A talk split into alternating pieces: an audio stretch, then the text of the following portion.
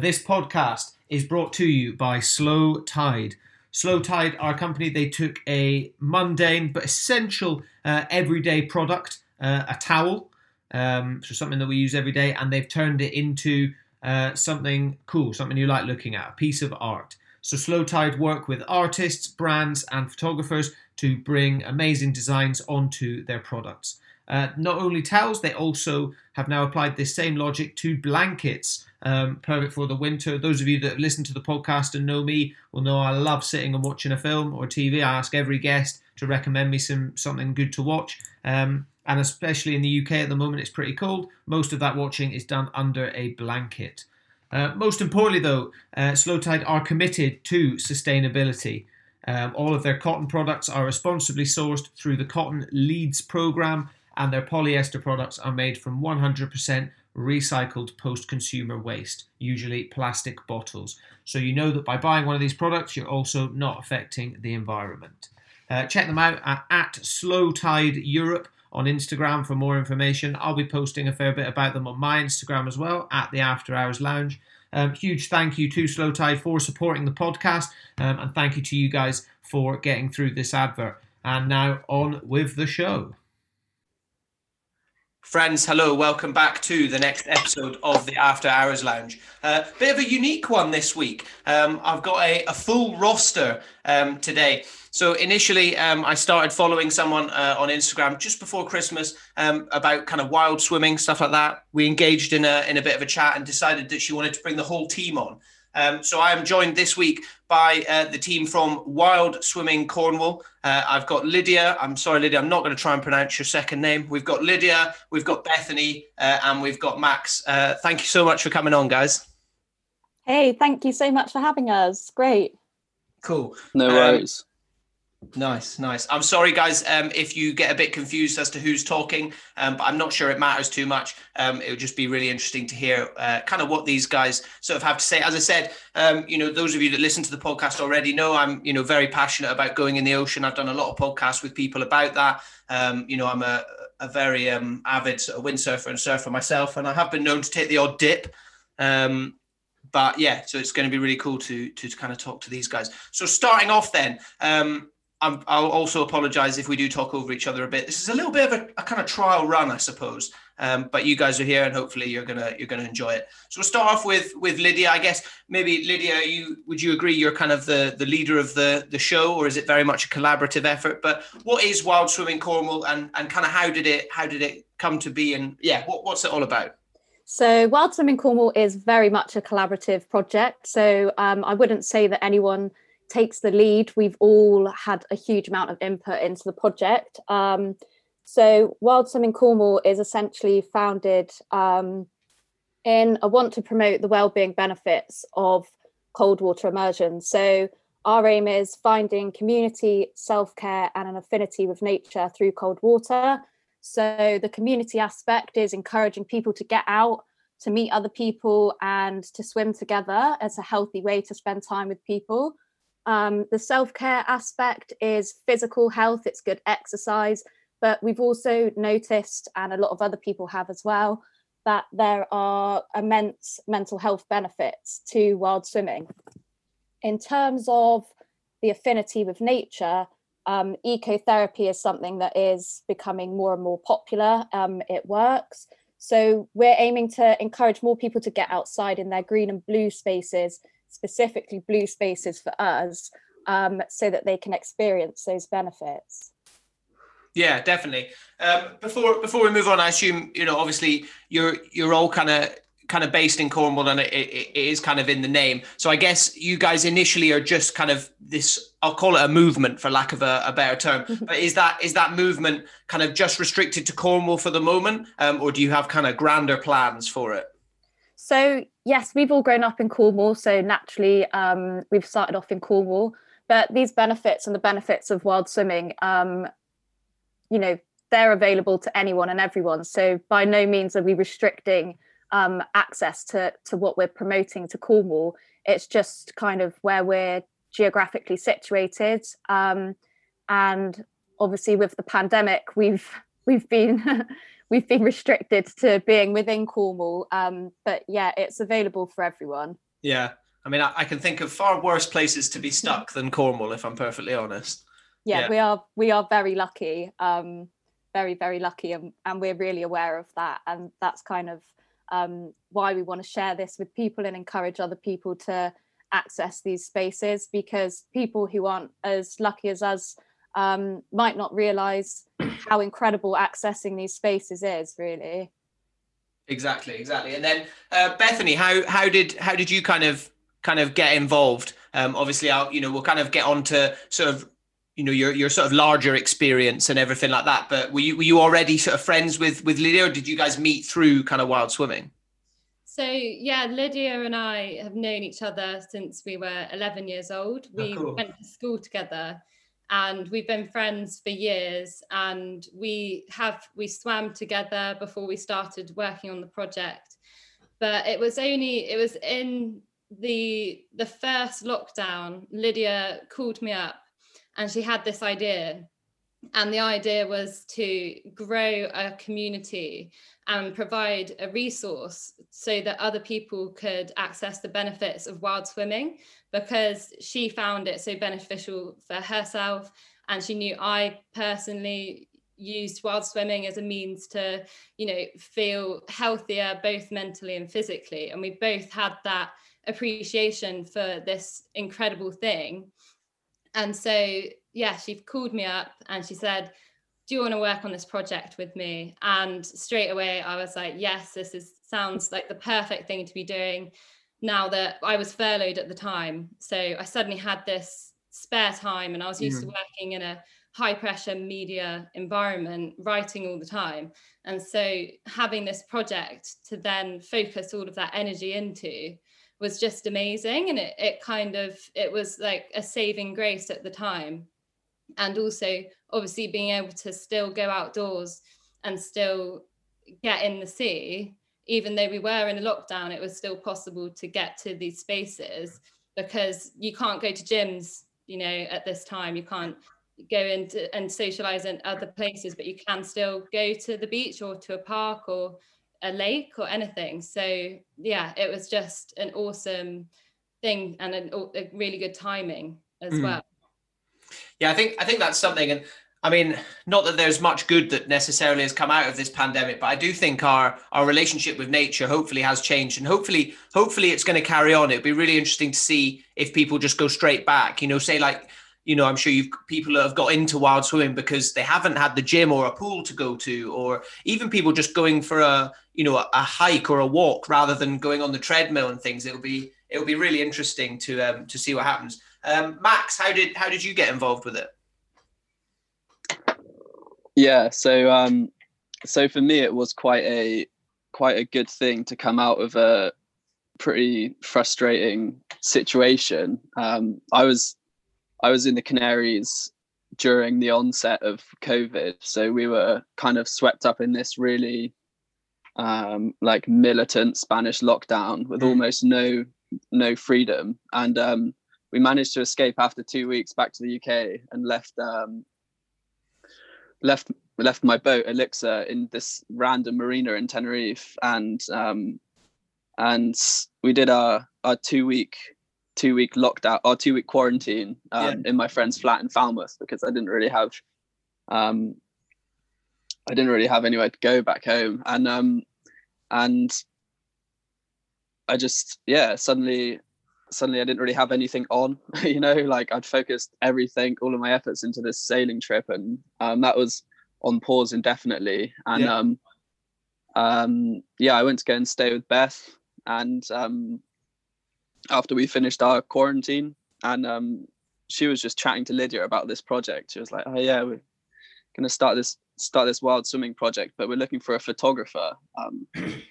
Do you have any ideas and i had like all my photography equipment on, like i brought back with me like i had like my dslr and a drone and um, because i'd been writing a load of sailing editorials for magazines beforehand and um, i had so i had experience um, with that sort of writing and photography and um, i just I was just like, yeah, I'll do it. yeah. that sounds like something I want to. Yeah, yeah. I want to get behind. that sounds like a great idea. Um, it's always it's always the funny it's always those kind of things that are the best, aren't they? That you you almost accidentally fall into You know, there's yeah. no there's, there's not necessarily an intention of doing it, but you're like, oh, I I take pictures. I like the sea. You know, the timing was perfect. I mean, yeah. I just um like I can't think of a time in the in the last like five years when I've actually had like everything has been put on pause and I've been uh, you know it's like a complete blank canvas and then this opportunity came along and it was it was like the perfect thing for me because I'd been um you know I'd been getting in the sea since like for, like for years before we were even became friends and um it just sounded like a a great idea. And um yes like straight away i was just um really really invested in it you know? It, it's yeah. um yeah it, it was just perfect timing. Like a month a month or two months before and i would have been 2000 miles away and it would have it just wouldn't have even been possible but everything came together at just the right time and um yeah just great timing for me. Yeah, no, I, but it is, it, yeah, and it, it is unfortunately one of those things. You know, you you walk into the coffee shop at the right time and you meet the person you spend the rest of your life with. Or I know that's really corny, but you know what I mean. Like the, that that unfortunately that a lot of a lot of shit is governed by that kind of thing. Um, and and again, it will be super interesting to see. Like there are those odd success stories like that that are coming out of this this last year where everyone's plans have just been shot to bits and they go, well, maybe I'll do this instead. I mean, this podcast included, you know, I went self employed end of 2019 when I started this podcast. And then come March, April time, I was like, well, I'm not not really doing much work at the moment, but I do have this. And I'd kind of only done two or three episodes and I ended up getting really into it and doing two or three a week and, and really, really kind of building it up. So it's, I think a lot of people have that kind of thing that they've, you know accidentally walked into or has been on the back burner that they've they've managed to really put time into. Um, Lydia, from reading the the sort of website and and and getting a grip of you know who you guys are, me doing my due diligence before the podcast, so I doing my homework, shall we say? Um, from what I understand, you know you you made quite a big life choice like me um, that kind of led to you to you starting this. Can you can you sort of go into that a little bit more? Yeah, absolutely. So this is very much a passion project for all of us, um, and all of us have a really close relationship to the ocean. So um, the reason that I came up with the idea initially is because all of these benefits are something that I've experienced firsthand, and it's completely changed my life. So I thought I wanted a high flying career in London. I'd always, um, unfortunately, struggled with my mental health, and I kind of took the route of thinking that um, this this classic sort of societal um, idea that consumerism and getting a high flying job and moving to the big smoke and making loads of money would solve all of my problems. Mm. Um, so I got there. I ended up working in Parliament, wow. and my mental health ended up being the worst it ever was, which mm-hmm. resulted in me becoming agoraphobic, so anxious that I couldn't leave the house, and I, I had to. Um, it wasn't really a choice in a sense; it was a necessity that I moved back home um, with my mum yeah. and sort of, you know, rebuilt everything again. Um, so whilst I was away, I was kind of living for these moments of coming back to Cornwall and getting into the sea. Um, so naturally, when I came back, that's where I went. Um, and I'm really fortunate to have good friends and a supportive family. And they would take me kind of like a child to the beach. Um, and I slowly found my confidence building. Um, I became braver. It took a long time. You know, the first swim was was quite nerve wracking for mm. me um, because when you're when you're mentally unwell, you know, small things that seem insignificant to other people are um, a huge deal to you. Yeah. Um, but essentially, it has been a tool for me to become more confident, to be able to find respite and um, moments of being present. And over time, that just built and built and built. Um, so, yeah, I, I decided to look more into the research that was available. And it turns out that I'm not the only person that has had this experience. Um, mm-hmm. Bethany and Max have also had their own experiences of finding healing um, through the ocean, and and the whole project is about kind of sharing that information with people so that they can they can access it and um, although research is in its early stages, you know, there's a lot of anecdotal evidence and some great stories surrounding this. Um, so yeah, it's just born out of that, and um, that's what we want to share. Yeah, I think it's it's one of those things, isn't it? Especially with something like you know agoraphobia, where it's it's very much like a comfort zone thing, just as much as uh you know anxiety, all that. But it's the the sort of comfort zone side of it, and I always think it's you know it starts off and it's a bit like a tennis ball, your comfort zone, and then oh, I'm in front of the mic here, tennis ball, and then. as you as you kind of go out and with each swim or whatever that tennis ball starts to grow you know maybe this is a 100%. shit analogy but, no it's it's not know. it's something that takes time and and it's kind of like muscle memory you know we all know that if we exercise the same muscle it gets stronger yeah. um, and performs better and it's the same with our brains and mental health and pushing ourselves outside of our comfort zones by no means um, was it a quick fix my experience but there's short-term gains to be had from wild swimming. So in terms of being able to find that solace and being in the present moment which you know can can be quite can make a huge difference to your day but then over time the benefits can be quite phenomenal. Um, you know i've heard of people who have been trapped in you know unhealthy relationships and and by going for a swim and continuing to go swimming they've realized that you know especially as it gets really cold they've realized that they're actually capable of a lot more than they thought and then they can you know leave that unhelpful relationship or that's just one example.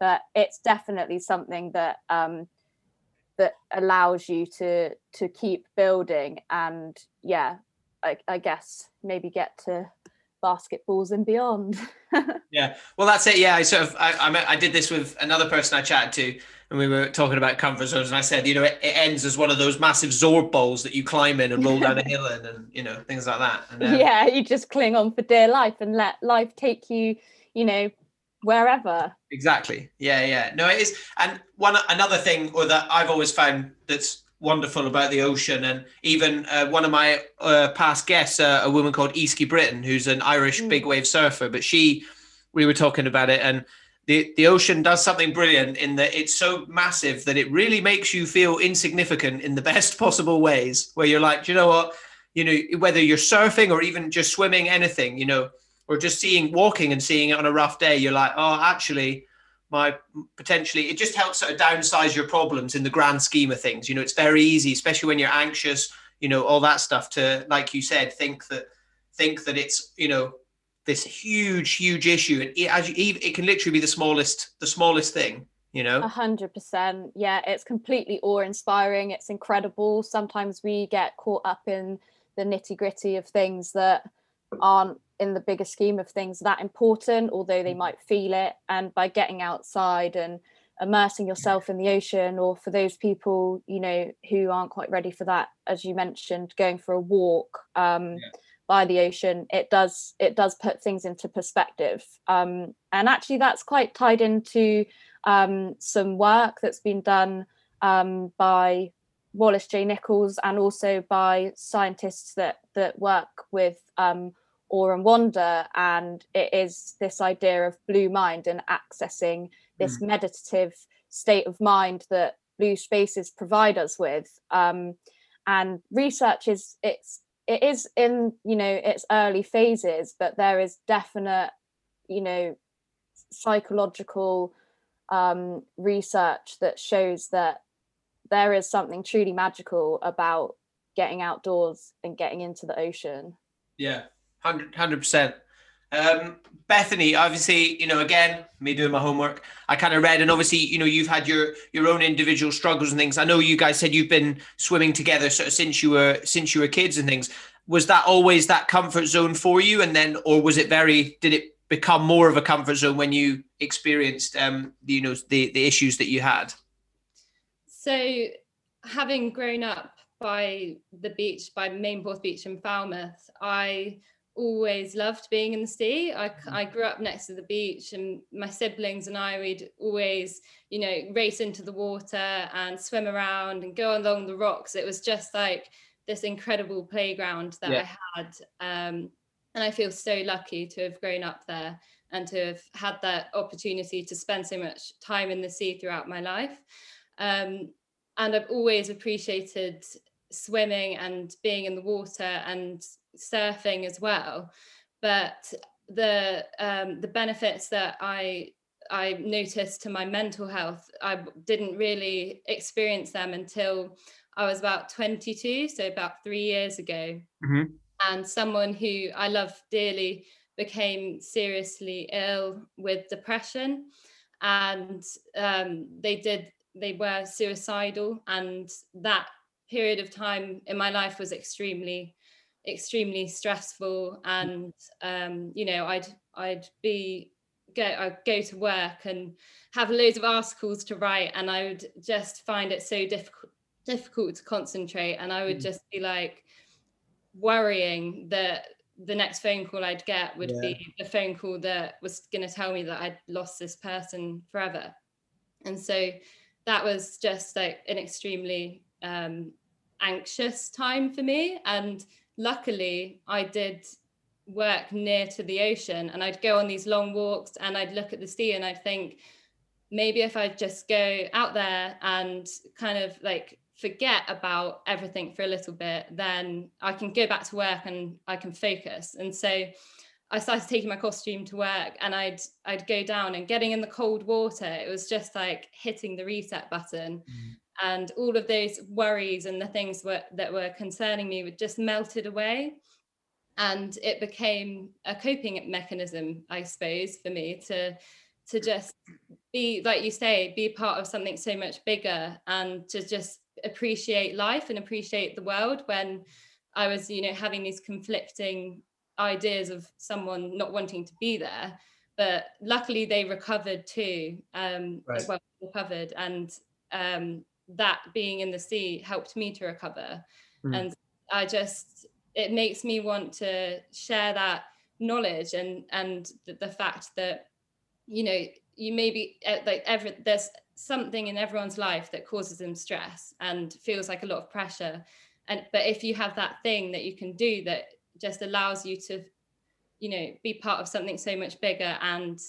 hit the reset button and emerge feeling refreshed and strong that's something that I think could help a lot of people.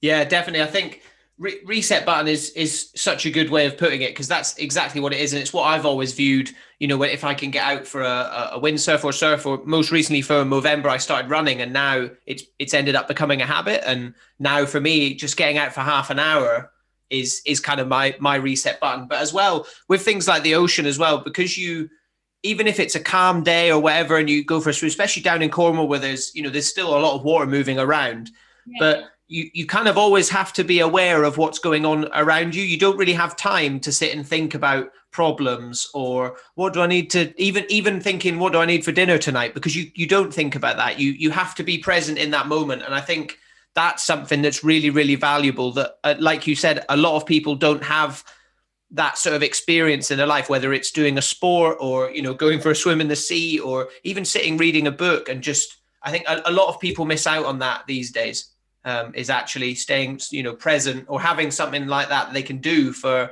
even an hour a week. Yeah, exactly. It's it's just it's something that it's we're we're an island nation. We're surrounded by water. We're not, you know, nobody in England is that far from getting to no. the sea and so or to a body of water to a lake or to a river. And to know that you have something that's going to make you feel amazing like we we all joke and say when we get out of the water we feel like we're a superhero. Um, you feel so full of energy and you feel so alive. And like everyone if you know everyone can access that if if they have the ability to swim. Mm. and um so that's yeah that's what we want to help others to do is to to feel like a superhero Nice. I like that. I've got time for that. Uh, Max, uh, depending on how, how much you want to get into this story, but again, like this this story, when I read it, I was like, holy shit, this is literally a movie. Like, you know, someone someone's going to play you in 10 years of you just, you know, there's all there's all these films about you know incidents on boats. And i remember watching one when i was a kid called o- open water where there was just two people in the middle of the sea for ages that got left behind on a diving trip and got eaten by sharks or something. But anyway this, your, your story is much better than that. Um, you know if, if you're happy about it i know you know from what i gathered and, and from what i gathered as well i think you know wild swimming maybe helped you helped you with this but hey, I, am talking far too much. Um, max if you're if you're happy to, can you can you please tell us this story? Yeah um, it's it's a it's a long one, but I I'll try and cut it down. It, I guess um, I guess the best place to start is um, I wasn't actually born like I'm not. I've I've lived in Falmouth for most of my life, but I was actually right. born in uh, in Bristol, and I lived there till I was eight or nine, and I learned to sail there in Bristol Harbour. Yep. And it, it was great. Like I um I loved it straight away, but obviously it's brown, murky water surrounded by concrete. And then later on, when my family moved down to Cornwall, I just appreciated it so much coming from the city, I think. And um and like from that point on, I was just I was just hooked. And um I was spending all my time either sailing or surfing. And um yeah, and uh a bit later on when I graduated from uni, me and uh me and my best mate Harry, we left Falmouth on uh, on my boat that I had at the time. It was a twenty. She was a twenty-two foot wooden, like a proper classic mahogany little sailing boat, really really nice and pretty. And uh, and we sailed down the west coast of France. We sailed across the English Channel. Everyone thought we were crazy because we were crossing the English Channel, and uh, yeah. we arrived in. Um, we arrived in Brittany and then cruised down the west coast of France, and it was August, and um, everyone was on holiday. It was just an it was just an amazing period of time. And then we crossed over to Spain and started sailing along the north coast of Spain. And the north coast of Spain is like stunning with dramatic hills and uh, really really green. And then we hooked around the um, northwest tip of Galicia and started sailing down the west coast of Portugal. And we got to Lisbon and Harry, my mate who who was on the boat with me, he had been seeing this this girl, his girlfriend, I guess, Georgie, and um, they decided they wanted to go and do a ski season together in the Alps. Um, and they left, and um, and and I didn't really want to go home at this point. I was having so much fun, and I decided that I wanted to take Flying Cloud across the Atlantic to the Caribbean.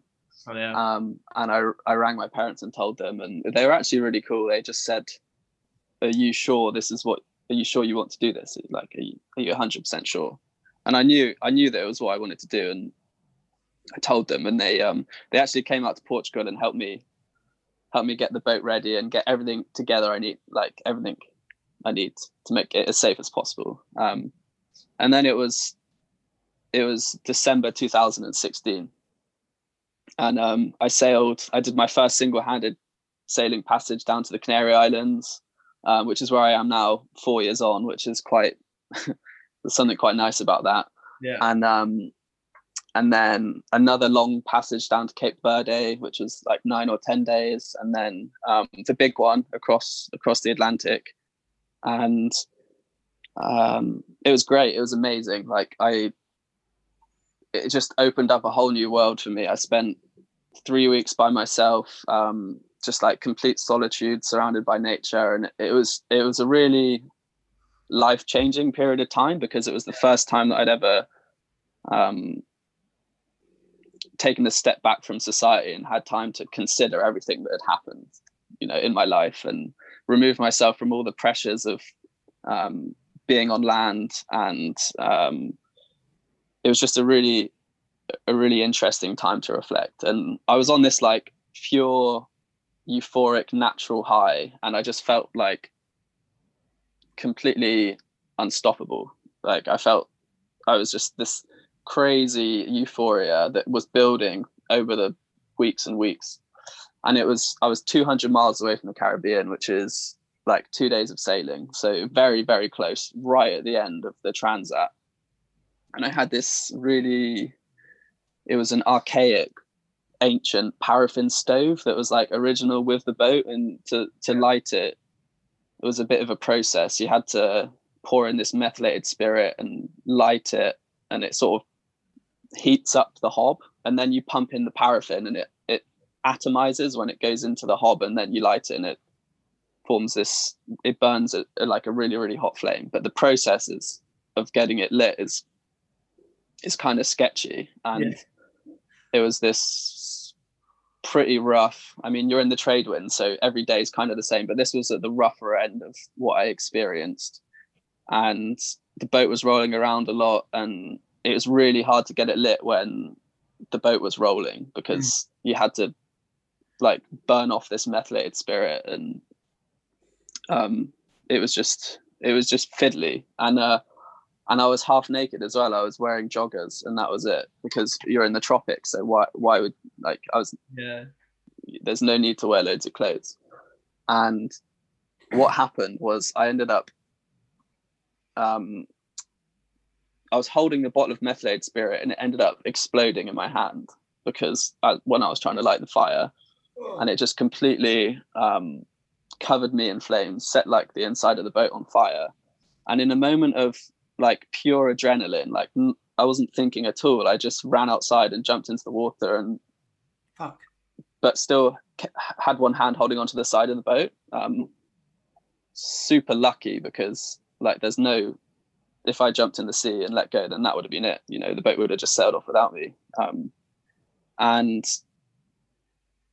yeah, I just that's when I sort of came about and realized what happened. I was just trailing behind the back of the boat like in the water um, and i kind of processed what happened and i clambered back onto the boat and my body was like really burnt. There were big flakes of skin peeling off my shoulders and i had these these like um, big blisters forming on my chest. Like my face was real bad as well and um and yeah i got back onto the boat like threw a bucket of seawater inside the cabin because there was still a fire inside.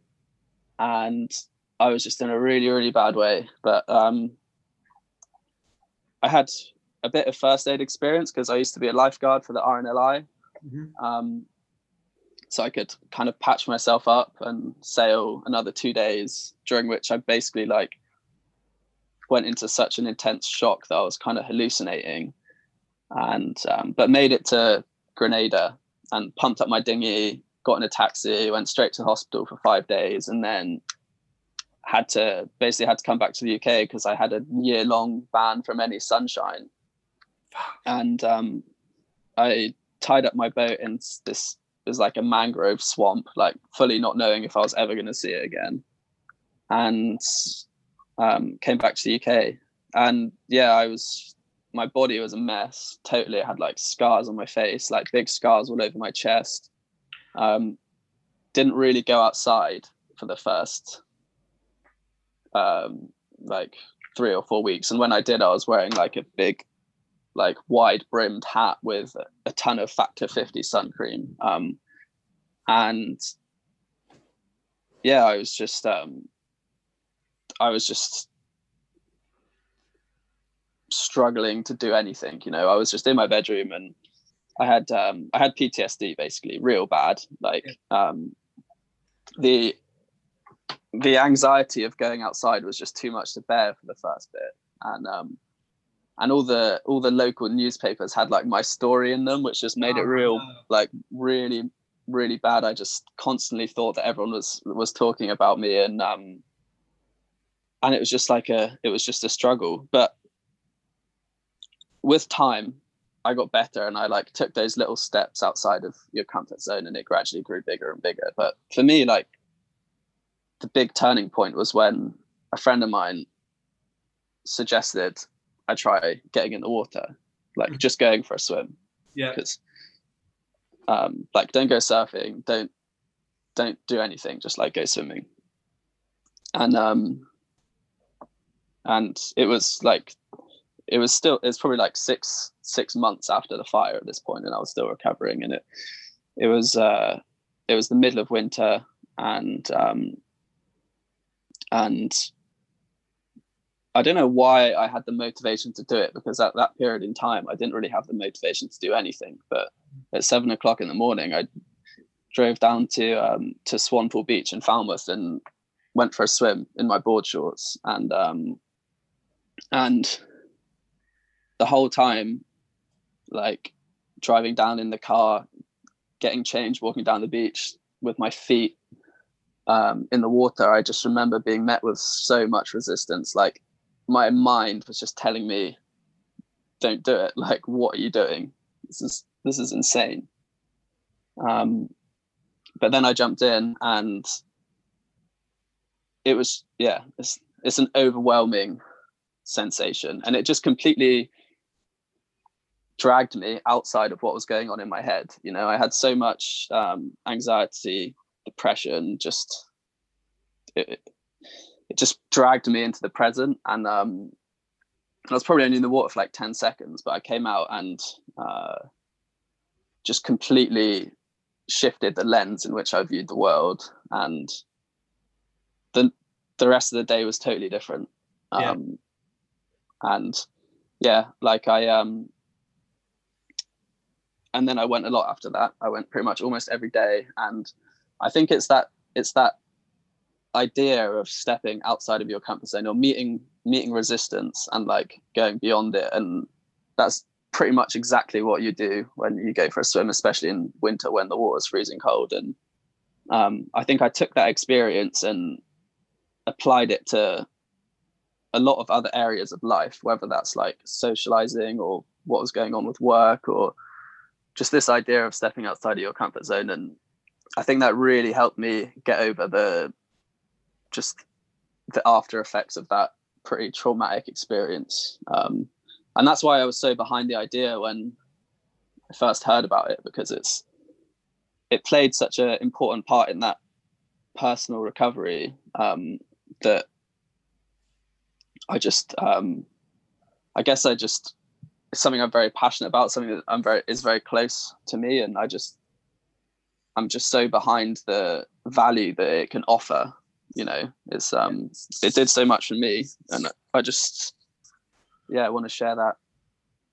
Yeah i think that i mean you you literally took the words out of my mouth. I've literally got written in in my notes along alongside uh, the call that i wanted to talk to you about you know putting yourself in that uncomfortable environment in the first place you know willingly going right i'm going to go in the seat. I know it's going to be freezing but i know i'm going to feel brilliant afterwards or it's actually going to be nice. You know what you know once you get used to it and things that does you know prepare you for these other daily sort of challenges you have whether it is you know like lydia feeling you know a bit agoraphobic of like you know even and lydia maybe this is me taking it wrong but sometimes you know like i don't want to go to the shops. I can't go to the shops. But actually you're like well do you know what? I went for a swim in the sea this morning and it's like it was snowing at last night you know and i went in the sea this morning so i'm like why the fuck can i not go to the shops do you know what I mean? If, if I can do that, then I can definitely go to the shops. Or like you, Max, you know, like say, you know, you're worried. I don't, you know, I correct me if I'm wrong. I don't know whether it was because you were, um, you know, I had a friend who was really badly burned a few years ago, and I think it affected his confidence in terms of his like looks for a while of like, you know, being like, I can't yeah. go outside at the moment. I remember, you know, his fingers were like swollen up 23 times the size and all this. And, you know, he was like, didn't, didn't want to leave because of that. So I don't know if that was the case for you, but if you're like, well, I'm strolling down the beach and going in for a swim. I'm not saying you probably still have blisters at this point, but you know, I think I think it helps you that because it kind of well, in certain cases, it literally like strips you bare, doesn't it? You know, you're just in your yeah. shorts going for a swim. You know, it you're kind of like, well, this this is me. Come and you know, come and have a look. Do you know what I mean? So it's it, it does, you know, it does sort of build up. Uh, I guess that tolerance to to life stresses in in other areas. I mean, um, Lydia and Bethany, what what do you guys think about that? Yeah, I, I 100% agree that doing something where you're, you know, in cold water, no matter what time of year it is, it's always uncomfortable to go for a swim in Cornwall, like slightly uncomfortable. Maybe it becomes easier when obviously it's summer, but it's still really cold and people still f- feel that resistance and aren't me included in that. And, you know, once you, once you push past that barrier, mm. you feel so much stronger and you feel more resilient and able to do those anything else you know in your life that may seem oh that makes me slightly uncomfortable but actually i'm used to stepping outside my comfort zone and i you know it makes you just think i can do anything. Yeah. Yeah definitely.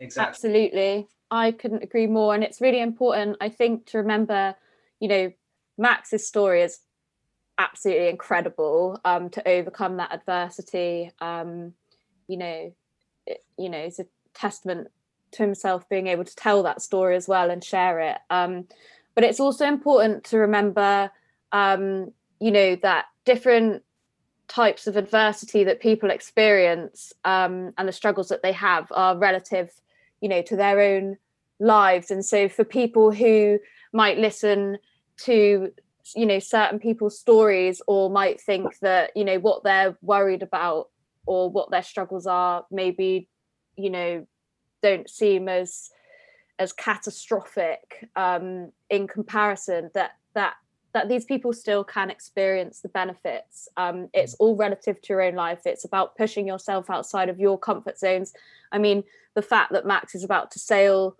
the atlantic again tomorrow um, this guy has a very um, you know he's not used to having um, strict comfort zones. He's yeah. he's it's incredible. But for people who you know maybe that's not their aim, but they want to get outside of um, and achieve things that maybe aren't as crazy, um, they they can achieve that through wild swimming as well. Yeah, yeah, definitely. Max, obviously, well, full, full disclosure for the for people listening to this, uh, when you actually get round to listening to this, this was recorded a couple of weeks ago, purely because Max is about to set off again to cross the Atlantic. Uh, just before you go, Max, I assume assume you've got a bit a better cooking system this time, hopefully. yeah, um, yeah. I mean, I'm on a new boat. This is my.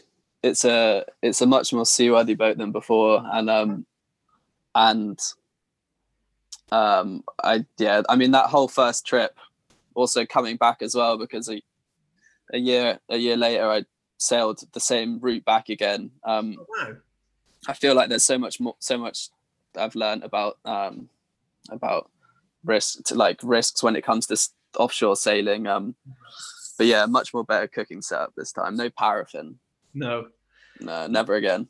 You feel um I mean, I know. I think, yeah. Did you you went and got the boat and then brought it back at a later date? I think. But does does this trip you're about to embark on tomorrow? Does that do you feel like you've kind of come sort of full circle um, in terms of your you know your your sort of PTSD and, and stuff like that? Are you are you feeling kind of nervous about it, or are you very much like this is you know this is the this is the kind of closing of that sort of journey? I think the closing for me was definitely coming back um, you know, the second time round and arriving back in Falmouth. And um, that was like a, I think I needed to do that because the first time I, it felt to me almost as if I'd failed. Um, yeah. I mean, that is, that is how it felt. So to, to go back and to, to go back to the UK was really important. But this time is quite, it's going to be interesting because it's the first time um, it's going to be the first time I've done it with other people because I'm with two of my friends, Harry and Lily. Um, and and I think that's going to be a really interesting experience. Yeah, mate, that's gonna that's so exciting. It's so cool. I've always always wanted to do something like that. I've got a couple of friends that's like sail over to Antigua for Christmas every year and stuff, and it's oh nice. It's such a seems like such a cool thing to do, but yeah, it's know. um it's an amazing way to travel. Uh, it really makes you appreciate the distance in between where you where you're coming from and your destination. Yeah, I bet yeah, it's hard to hard to appreciate when you're on a flight for eight hours and you you know that's about as like anti-nature as you can get, really, isn't it? I suppose. yeah, yeah. Um, so, so back to the kind of the sort of wild, wild swimming. Then, obviously, you know, um, Lydia, you guys kind of got this sort of, uh, I mean, you know, organization, you know, sort of up, up and running. I mean, tell me, tell me how how you guys go about it. I mean, do you guys arrange kind of meetups? um, you know, do you to kind of introduce people to it? Because I guess some people are maybe slightly nervous about it, or you know, how how how do you kind of go about that? Absolutely. So um, there are around 300 miles of coastline in Cornwall. Um, and so, for anyone who's looking to wild swim in Cornwall, there are a huge amount of wild swimming groups, which is mm. just amazing. Um, so, for us, um, wild swimming isn't anything new and and neither is the experience of these benefits of of getting in the ocean you know back in victorian times you would be told to go on a, a coastal holiday for yeah. poor health etc um, our aim is rather than taking people out and facilitating that, that we create a central place where people can access the information that explains how to wild swim, um, how to go about that in a safe way, really clearly articulating the risks that are associated with wild swimming. So Max's um, background as an RNLI lifeguard has been really useful, and of course, um, our own knowledge and experience of wild swimming. So we've got a blog where we really try and answer all of those questions. Um, so again, it's about sharing the information um, and really centering on the three core elements, which is community, self care, and an affinity with nature. So that's kind of what we're about is, you know, just giving people that information. Mm. Essentially, um, when when I had experienced these benefits and I wanted to go out um, and and learn more, I'm you know I'm a bit of a nerd. I want to know as much as I can about everything, um, which mm. is impossible. But um, I really saw that this is a resource that I wanted to have that wasn't available, and so that's kind of that's kind of what Wild Swimming Cornwall is. Um, we're also aiming to publish um, a list of a load of our favourite spots with really specific um, descriptive information later in the year. Yeah. Um, so we've done a lot of work on that, but there's a lot more work to do. So um, we're not really 100% sure or can't put 100% a date on when that will be available. But again, the idea is that that will just make it as easy as possible uh, for people to access information. Because what we've what we've realised as well, you know, I I grew up in Cornwall, um, in Falmouth, and I'm the only person in my family that swims or gets in the sea. You know, my family are Cornish for generations. Yeah. And we're noticing that a lot of people who are local to the area aren't getting in, and it just seems a shame. You know, mm. We are one of the most deprived areas in Europe.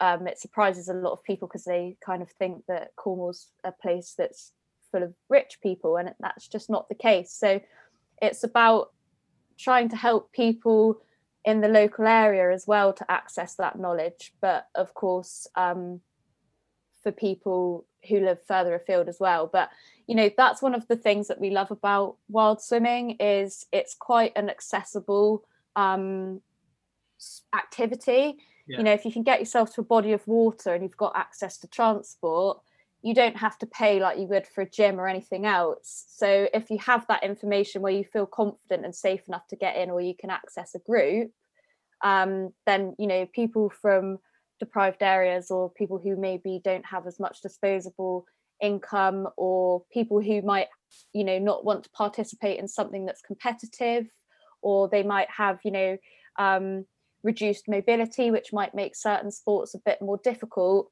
The idea is that we've got the information there and people can can take that and use that and you know get out and enjoy it. Yeah definitely. I think yeah that's it, such a good point especially about you you trying to build a guide and maybe you know this is a, a good time to kind of discuss it um, and talking about i guess another big part of what you guys are trying to do is make sure that people getting in the water are doing it kind of safely and things because as as we know before we hit record like it is even though it is something that, as you said, everyone can do, that almost makes it more dangerous in a certain way because suddenly everyone can do it. So a lot of people may be going and doing it that have not necessarily been in the ocean before. They might have, oh, well, I went in the sea when we went to Spain, or, you know, I've been in the pool, or, you know, and they might not realize that quite often, you know, sometimes even when the ocean looks very calm and still, there can be all sorts of things going on, you know, under the water. There's a lot, you know, rip tides um, you know, there's a lot of there's a lot of unseen dangers. You know, people usually when they're going in the sea, they're like, oh, don't don't want to get eaten by a shark, but they don't necessarily actually think about the sea being dangerous, do they? Um, how do you? I guess you guys in your blog and, and things like that, and the the wild swimming groups you work with, is there that kind of culture of sort of keeping everyone safe and, and a big sort of focus on that?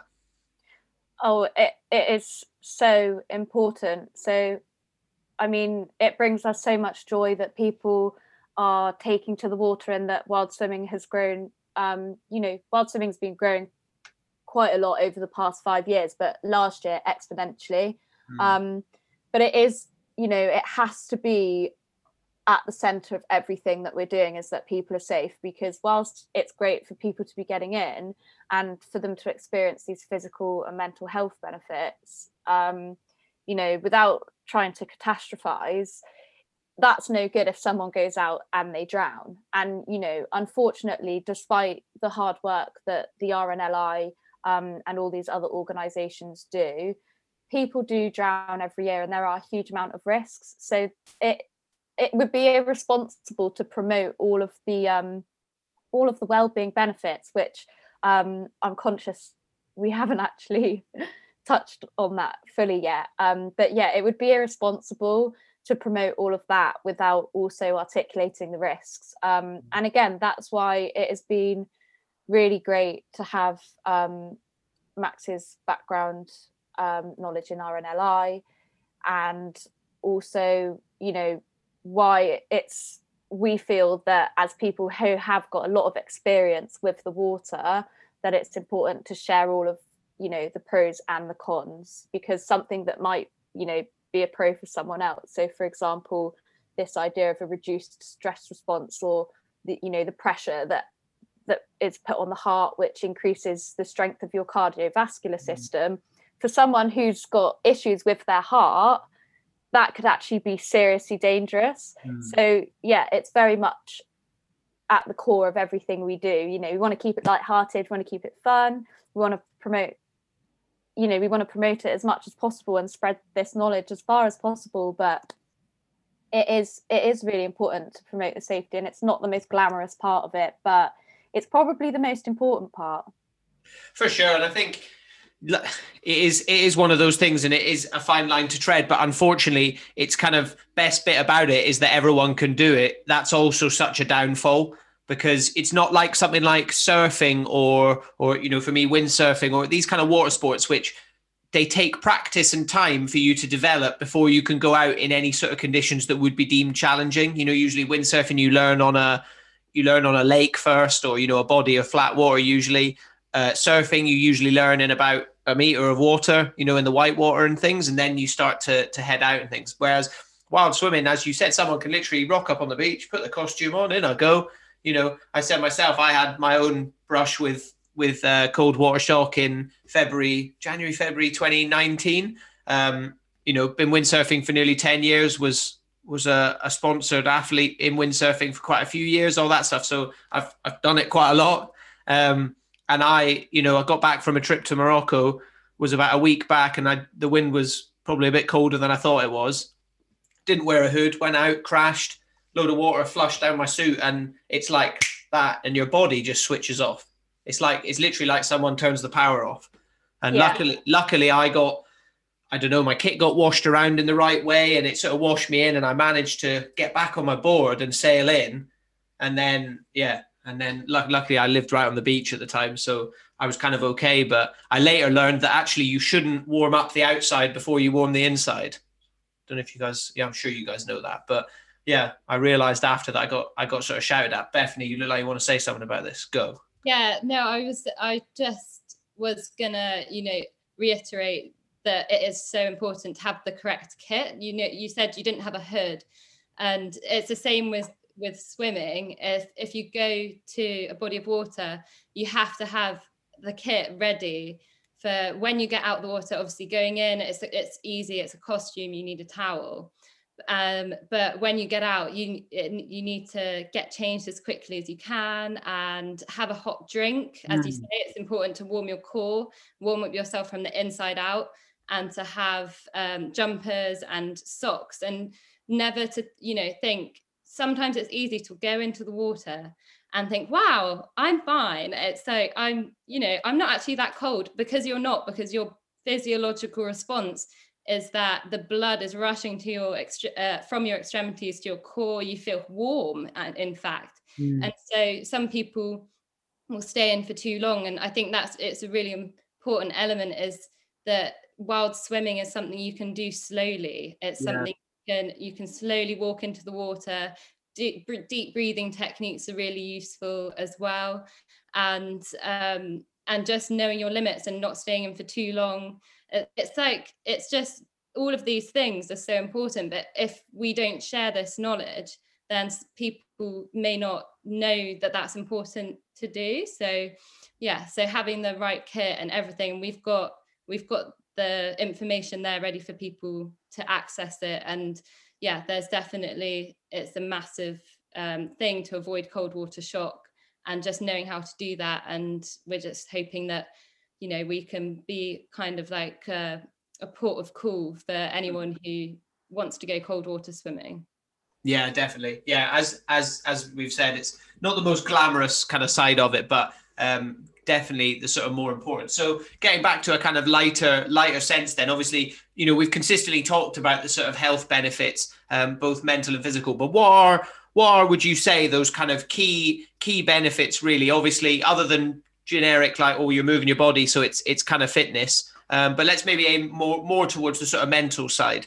Um, yeah we'll start start off with with yourself lydia. Um, and then and then kind of go around the circle shall we say but what mm-hmm. what would you say that those kind of sort of key mental benefits are of getting in the water for anyone listening that's you know maybe thinking about trying it so i think we've touched on some of these vaguely already but it might be nice to go into a little bit more detail for those people who perhaps aren't as used to spending time in the water and aren't as yeah. familiar. Um, so, I mean, the first one that we experience when we go into the water is essentially what we're doing is we're putting our bodies into a state of stress.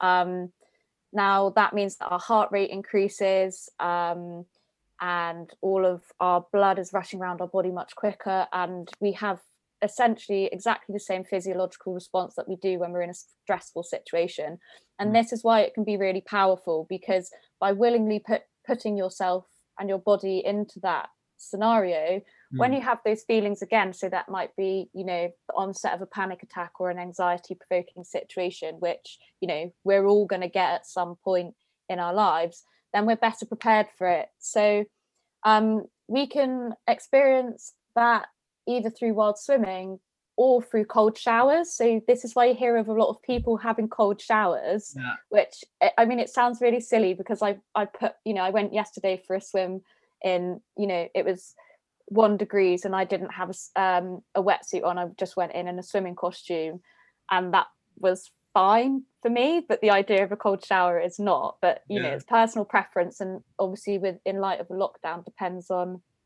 how easy it is for you to access, you know, the water at the moment. But if you just put yourself into that scenario twice, the studies that have come out so far are showing that you'll have an increased or an improved rather stress response yeah. for over 12 months.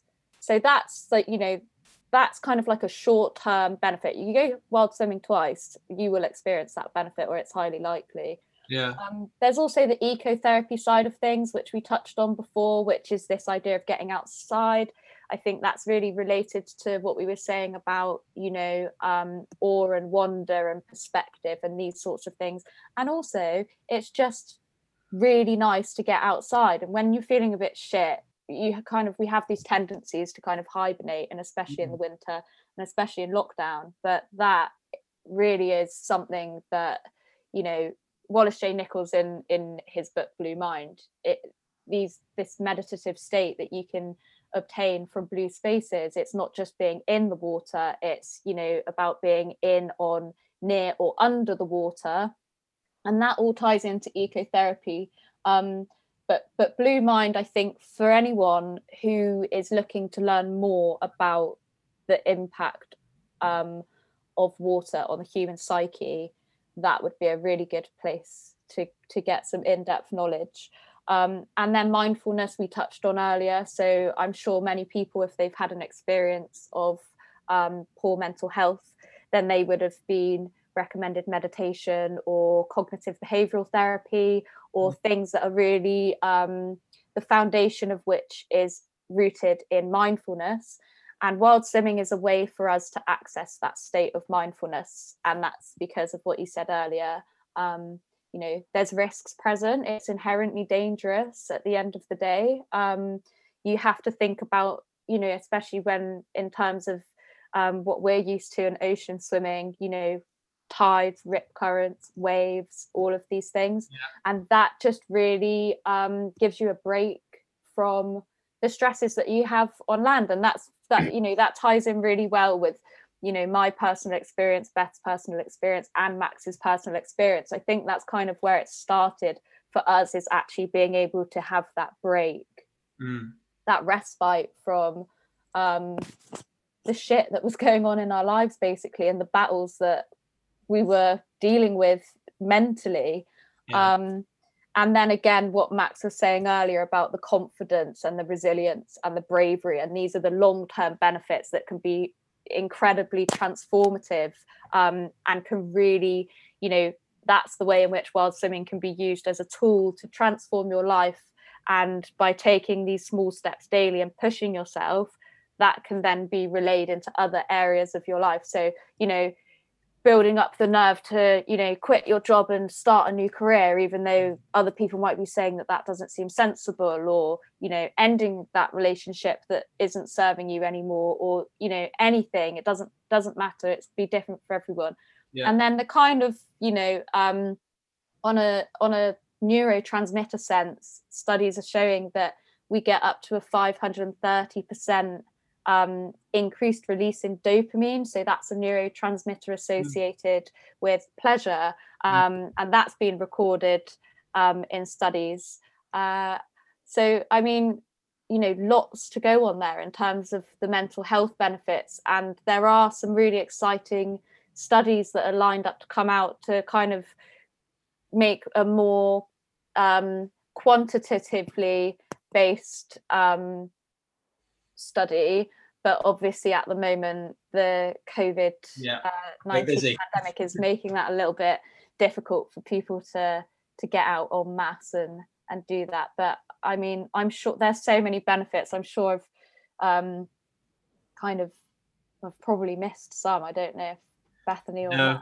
No, I think that's good. I mean, one, you know, one sort of big thing that I, on top of, you know, bearing all those benefits in mind, um, is this something I wanted to chat to you about, Max? Um, why and, and, Lydia, I think it was you you that told me this um, when we spoke the other day on the phone when we were arranging this. But the fact that there are so many more women than men that, mm. that, that, kind of go wild swimming and get involved in these groups and things. I mean, Max, why why do you think that is? The only kind of reasons I could think of was that potentially, as we've said, it's a it's a non-performance activity. It doesn't require you know you don't have to learn and you you can't really be the best at it can you? You know there's no sort of ego and competition involved which maybe that's more attractive in a in a pastime to men than it is to women but um, i'm not sure. Yeah max what or any of you but max at first why why do you think that's the case that there are more women than, than men that get involved? Um yeah that is something that i have thought about a bit as well. I mean in my small sphere of friends, I guess, in in Cornwall.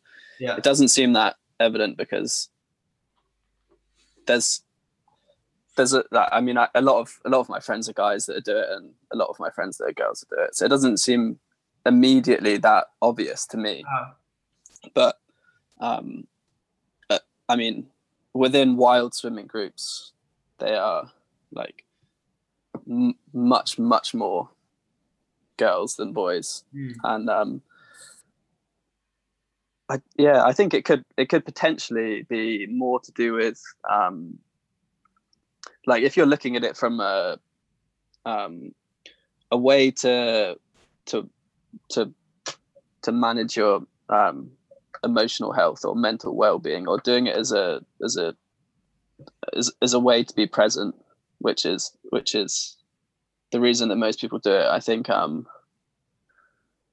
I think it's more I think it's more popular with girls because there's almost a pressure within society to not talk about your emotional health, especially if you're a guy. I think yeah. it's it's something that something that's much more difficult. And I think if you if you were if you were vocal about doing an activity purely to purely to benefit your emotional well-being i think it's a bit taboo. It's, it's yeah it's taboo. It's just a bit unheard of. And yeah. and and it's almost viewed as a weakness um in within society you know that's got it's got there's not really a place for it yet. And i think maybe that's got a lot to do with um got a lot to do with why uh, a lot of these groups are much more popular um, with women. But then, I mean, I I go to a lot of open water swimming classes, which is more like you're wearing a hat and you're and goggles, and you're just you're just trying to cover Distance. cover as much ground as possible, Yeah. and that's much more of an even spread. Right. Um, But that's got I'd that, say that's, that's got like 50 competi- 50.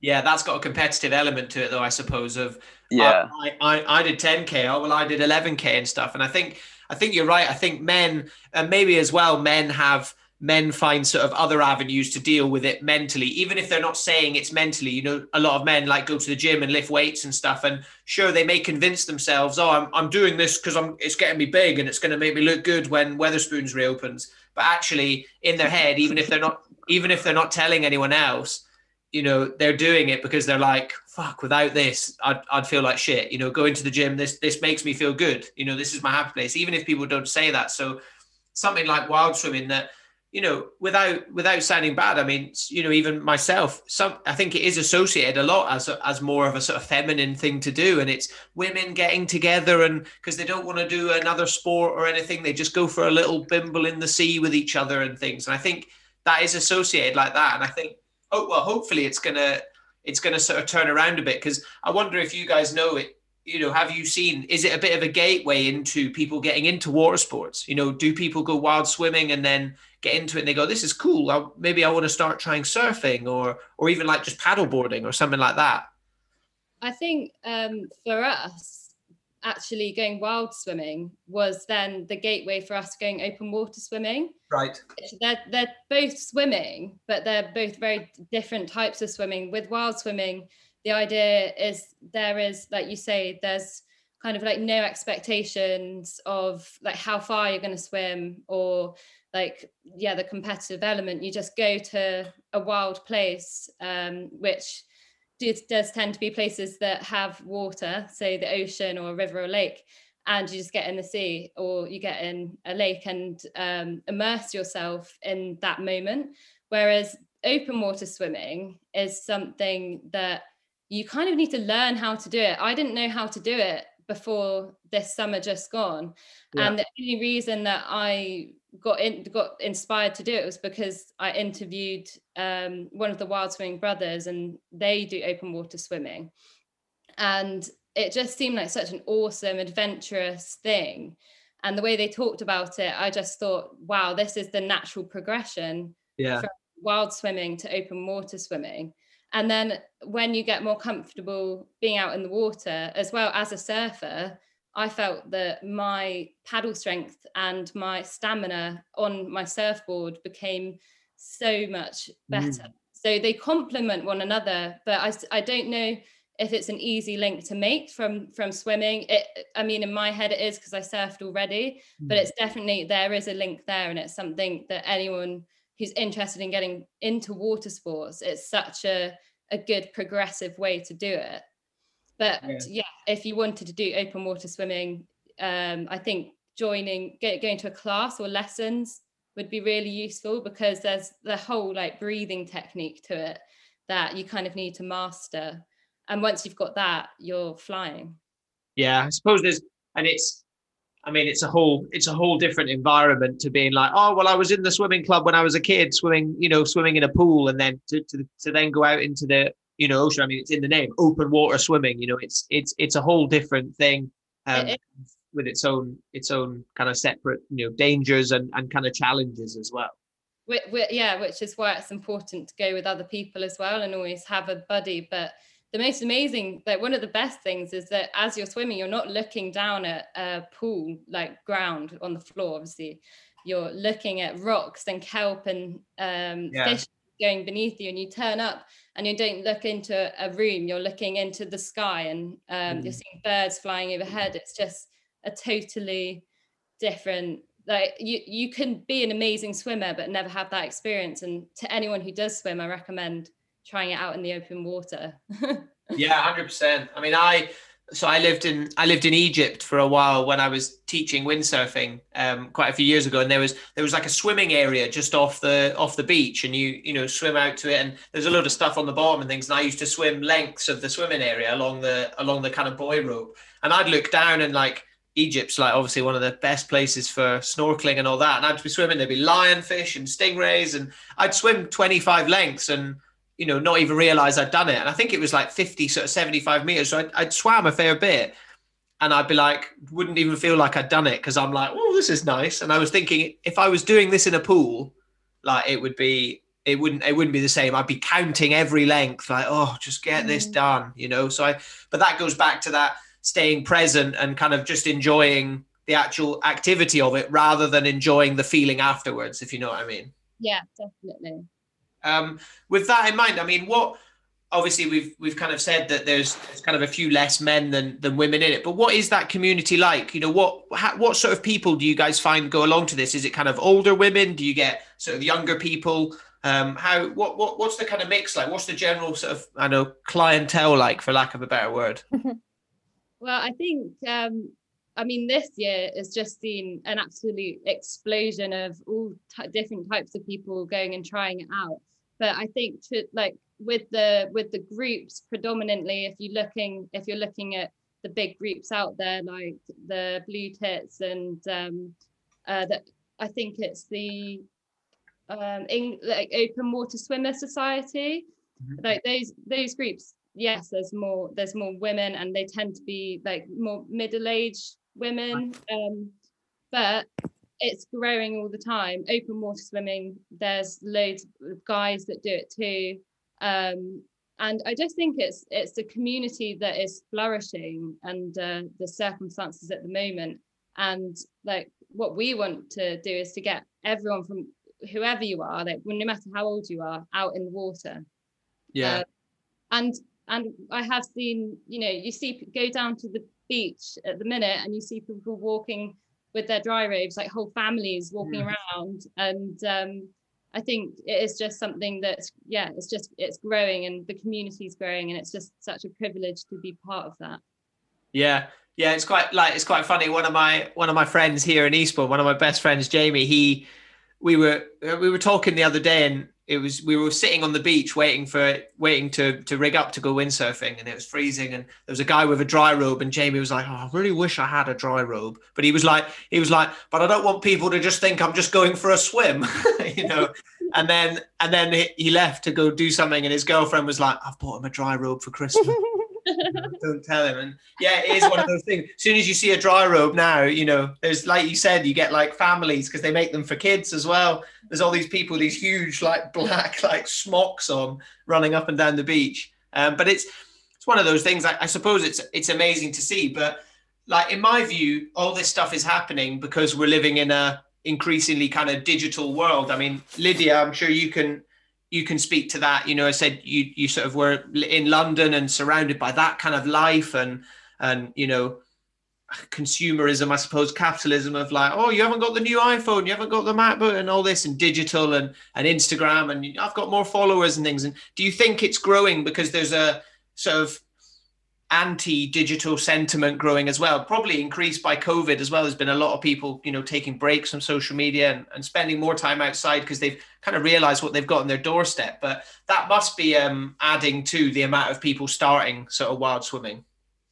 Yeah absolutely. I mean i think you know we've got as well as the covid-19 pandemic we have got a mental health pandemic on our hands at the moment as well. And you know um, you know the fact that you know one of the leading cause of death in in men under the age of 40 is suicide is is not something to be taken lightly. Um, and i think that as a result of that people are kind of realizing that this model of consumerism or the model of consumerism that that a lot of us are kind of um, brought into doesn't necessarily isn't conducive with happiness essentially um, so I think that that is uh, definitely drawing more people outdoors. But I really do think that this COVID 19 pandemic has been the thing that has really made people realize, you know, how important nature is and how important it is to get outside because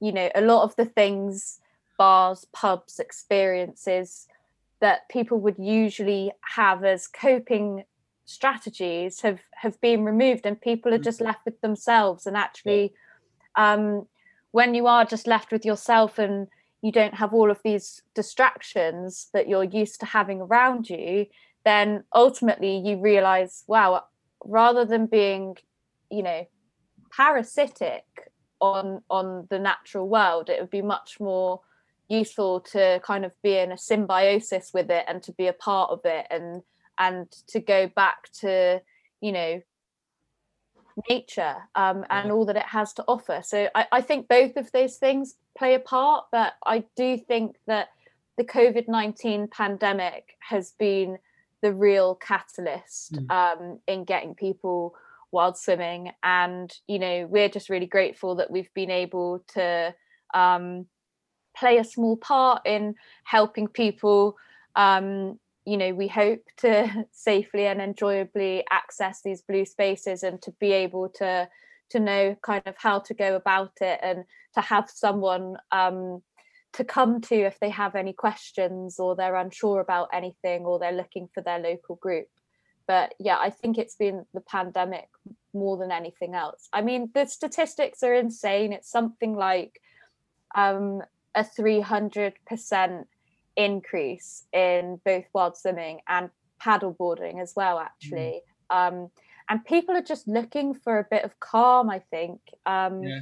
you know there's been a huge increase in surfing and these more adventurous um, i mean you know actually i disagree with what i've just said there wild swimming and open water swimming is is incredibly adventurous um, mm. if it just depends how much you immerse yourself in it um, but there's a reason that that the most increase has been seen in these activities that provide you with a sense of of calm and mindfulness. And and I think you know both the mental health pandemic which probably is largely a result of the digital age and the coronavirus or COVID-19 pandemic um, have have both been catalytic in that.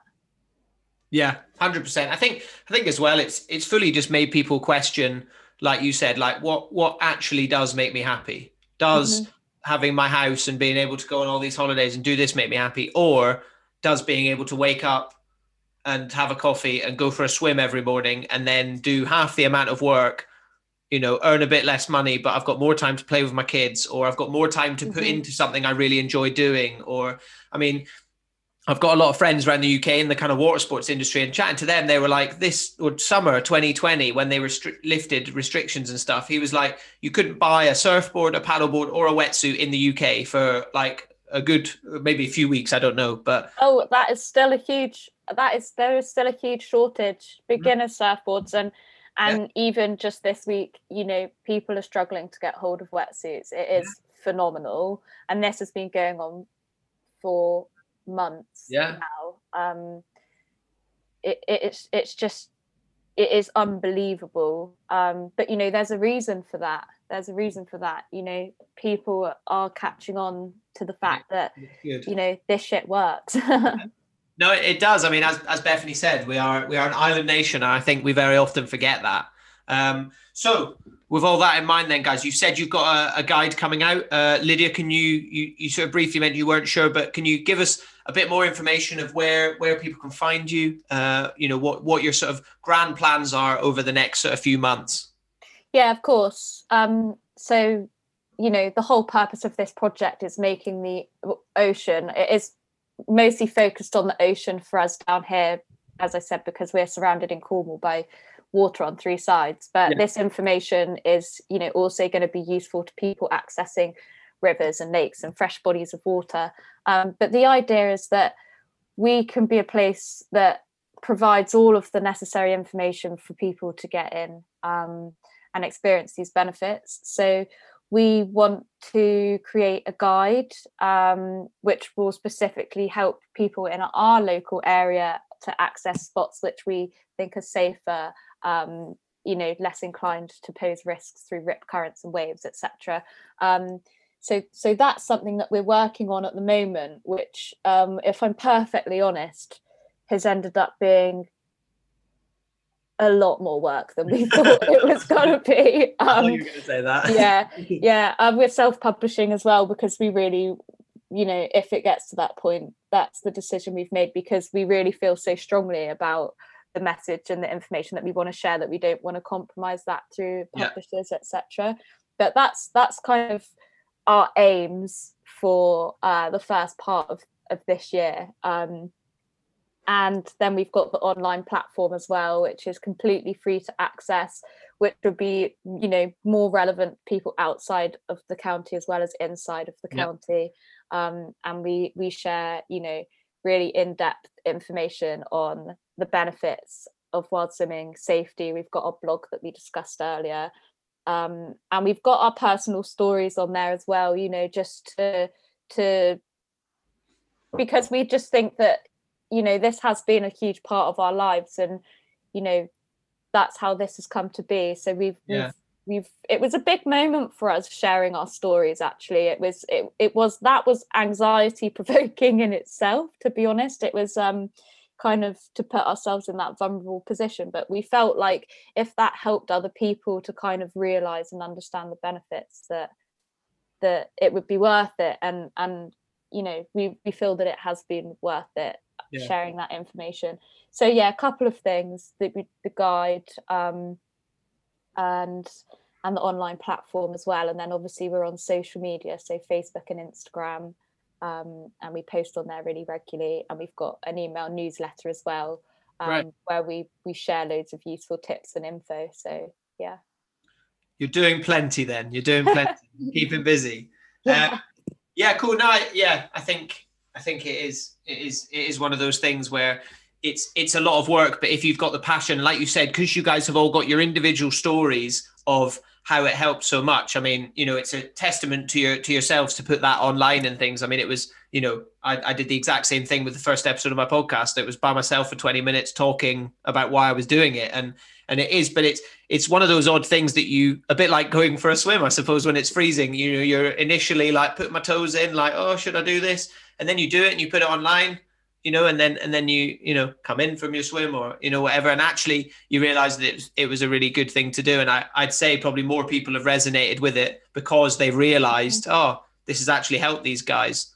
Um, mm-hmm. rather it's very easy to say that oh so, something's really good. So, you know th- this is really good for you i've heard. But if you've actually experienced it it just makes you a, a you know a much more valuable ambassador for it yeah i mean you know the fact that we're on this podcast and that we're all able to share this information and that our platform exists at all is is you know it is down to being able to access the ocean and to build confidence. Um you know it, it's it's it's taught me to em- embrace vulnerability. So obviously at first that would have been kind of being vulnerable in a physical sense to the cold and you know mm. putting myself challenging myself um, through cold water immersion in that way. But it's again, it's what Max said earlier that this is a, it's a transferable skill. Essentially, it is a, a way for you to take small steps to to acquiring, you know, this ability to overcome resistance and um, put yourself in these vulnerable situations, like you know when you first decided to put your first podcast out there yeah, you know yeah. it's scary but outside you know what comes from vulnerability and overcoming resistance is growth um, and this is just another tool for people to be able to to overcome those things and access you know personal growth as well as physical health yeah 100% uh, cool. Well, uh, Bethany and Max, anything anything else you guys would would like to add before we kind of wrap up? Max, do you want to go first? Um, but don't worry if Lydia. I haven't got anything to say. Yeah, to don't, don't, don't, worry. Don't worry if Lydia said everything. Lydia, Lydia covered. You very much covered it all very well. But just just in case you guys wanted to uh, to kind of add in your, yeah.